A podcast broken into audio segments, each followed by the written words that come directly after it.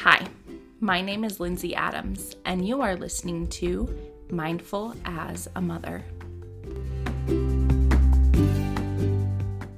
As you know, if you're a listener of this podcast, I have been working on creating my own course to teach you how to teach your kids to manage big emotions.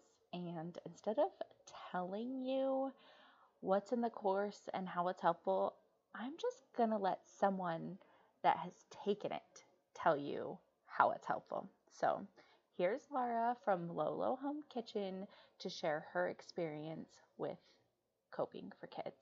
I absolutely love Lindsay's course. It is like having a child therapist right in your back pocket.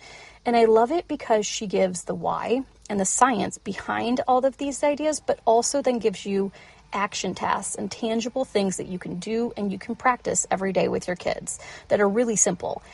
And not only has it helped my daughter, but it's also helped me because when my daughter starts to feel those big emotions, my anxiety goes up. And so it's been able to help both of us at the same time. And I, we've only really been doing this for a couple weeks now and practicing, but I've already seen a shift because I can plan for situations where I know it might be overwhelming for her. And I can see her signs that she is starting to get overwhelmed. And I know exactly what to do because we've practiced it. And I can distract her and I can get her mind off things and I can help her work through those emotions in a positive way. I cannot recommend Lindsay's course enough. It has been so wonderful to learn all of this. This podcast is not intended to be a substitute for therapy or the therapeutic relationship and the information given in this podcast is purely for educational purposes and is not intended to replace the advice of a professional. Hello, and welcome back to Mindful as a Mother. By the time you are hearing this, my course will be launched. And I'm so relieved and probably so exhausted and so excited for everyone to get the course, listen to it, experience it. Anyway, if you are new here, my name is Lindsay Adams. I'm a child therapist and mindful motherhood educator, and I really just love helping moms and children manage their emotions, set themselves up for success so that they can enjoy day to day life. That is my goal. So, today's episode is a special one because I'm going to talk more about regulating your own emotions with your child so that you can help them with theirs. This is a topic that I go into in my course and I wanted to provide you with some quick tips that you can implement like today to help you in managing your emotions with your kids.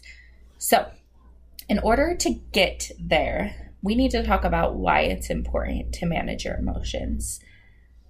When we are able to manage our own emotions and our reactions with our kids, especially when they are having big emotions, it helps them go through their big emotions more quickly because we're not continuing to escalate the situation or creating a power struggle. You know what I'm talking about. The time where you yell at their, your kid and then they yell back or they get more upset and it just escalates, right?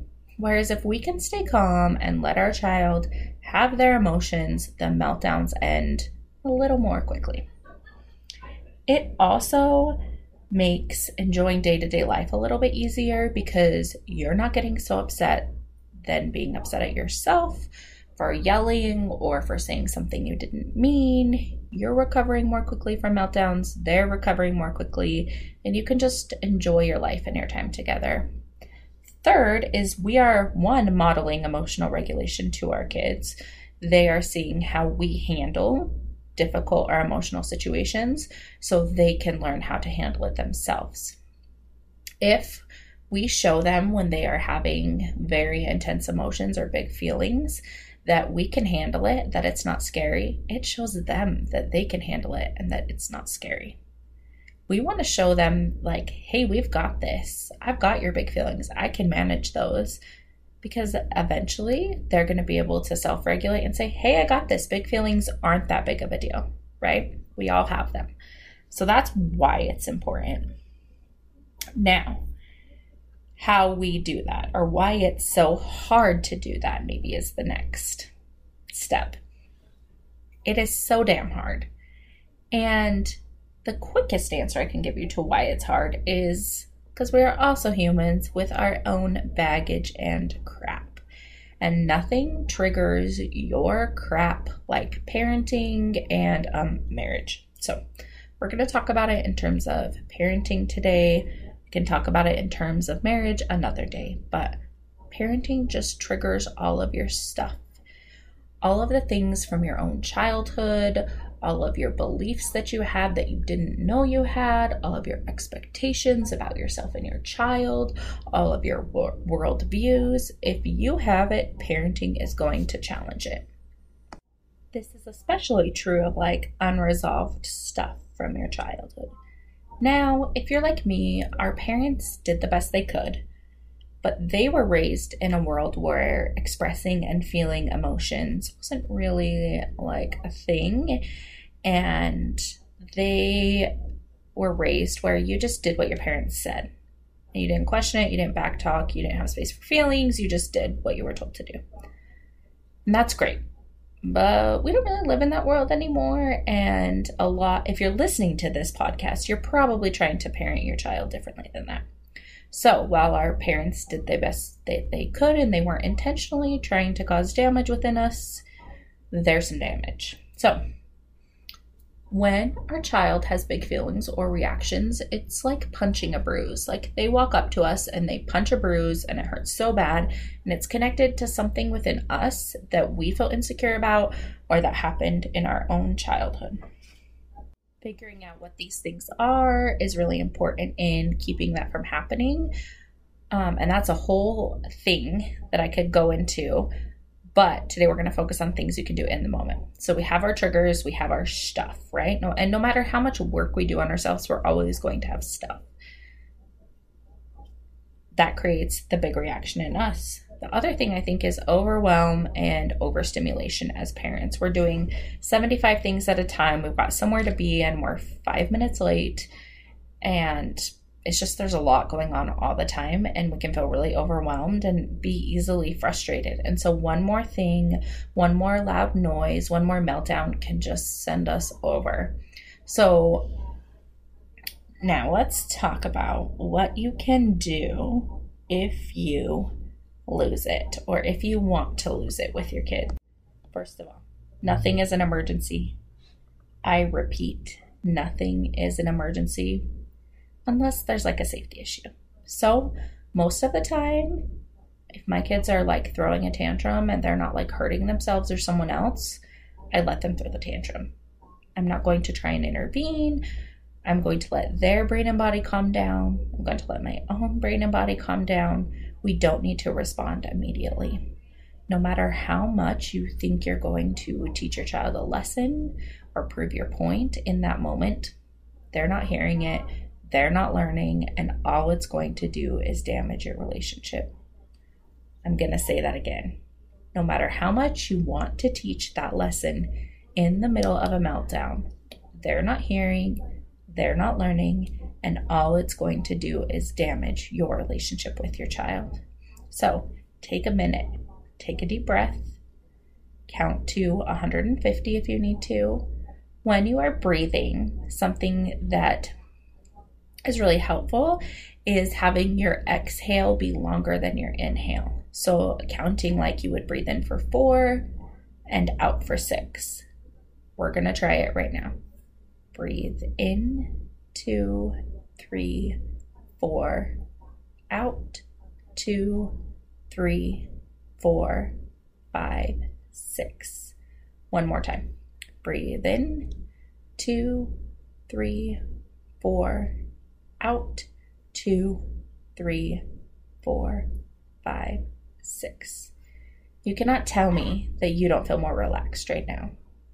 That helps your brain get your prefrontal cortex back in action. So, what happens when our child triggers us is we lose the functioning of our prefrontal cortex, which is the smart part of your brain. It helps you make smart decisions, it helps you be logical. Our brain is fully operating from the lizard part, which is survival mode. Our adrenaline is rushing, we are in like full on fight or flight.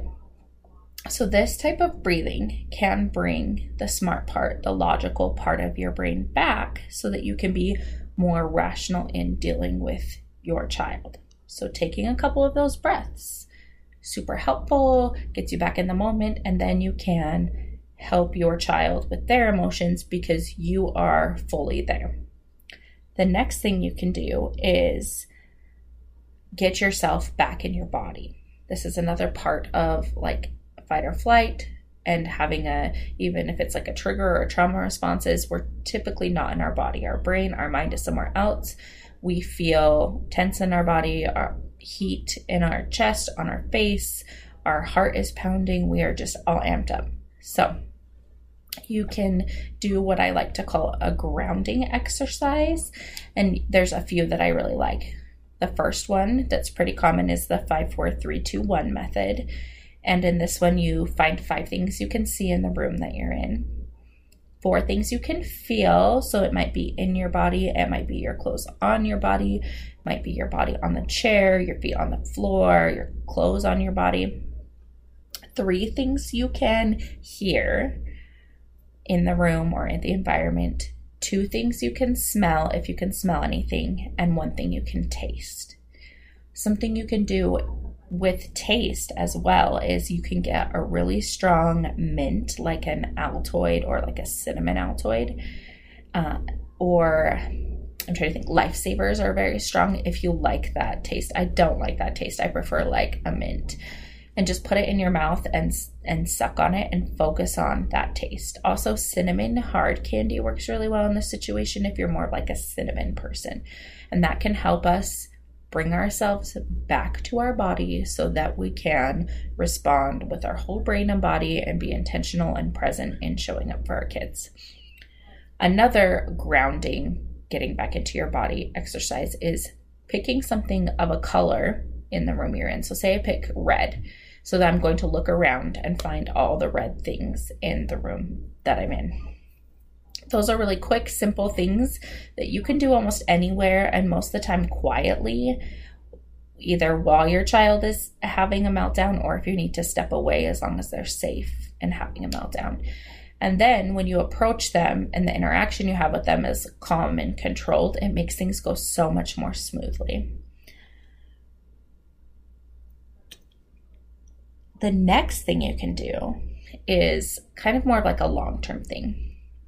So it's recognizing where your child's where your triggers come from and doing inner child work. And that's a whole thing. Inner child work is a whole thing if you've never heard of it. But just recognizing what behaviors trigger you and why they trigger you and doing work on that and on yourself, whether it's through a therapist, meditations, journaling, visualizations. I'm going to do a whole episode on the inner child, but I think just being aware is very helpful because then we know, like, oh, okay, this is triggering me because of this. So, does a child not listening to you trigger you? Does a child telling you no trigger you because you feel disrespected because of something that happened in your childhood. Like making those connections is super important. And if you haven't done the work and can't make the connections yourself, this is where a therapist is very, very helpful.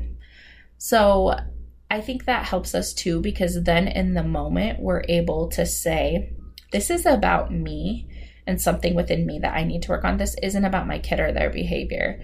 So, yelling at my child about their behavior is not going to fix what's going on with me, right? And so I'm able to control my reactions better because I'm able to recognize what's mine and what's theirs.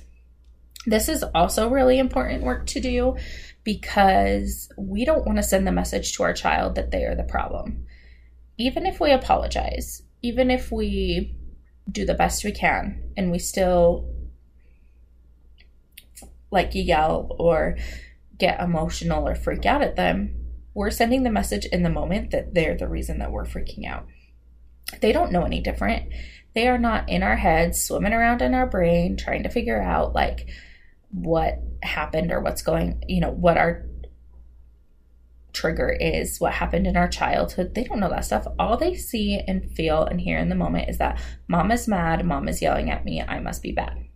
So, being able to recognize these things helps us stop before we get there and then also helps us recognize that we need when we apologize to our kids we need to explain that hey this isn't you buddy like mom just has this going on or mom was just having a bad day or whatever that is okay so get a therapist do some inner child work recognize what is yours and what is theirs Another good way to like make these connections with inner child work is there's a great book called The Power of Showing Up by Dan Siegel. He talks about the brain, he talks about attachment.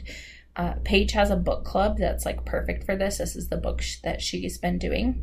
And it really helps you connect the dots between your childhood and what happened there and to how you parent now and how you want to parent now.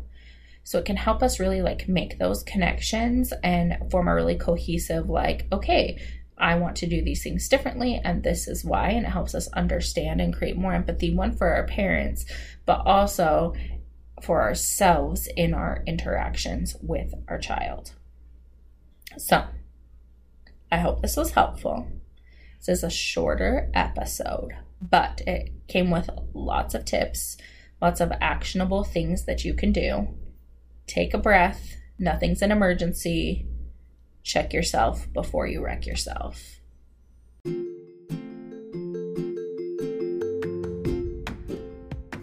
If you want more of Mindful as a Mother, you can find me on Instagram at Linds underscore Adams LCSW. Once again, at Linds L I N D S underscore Adams L C S W.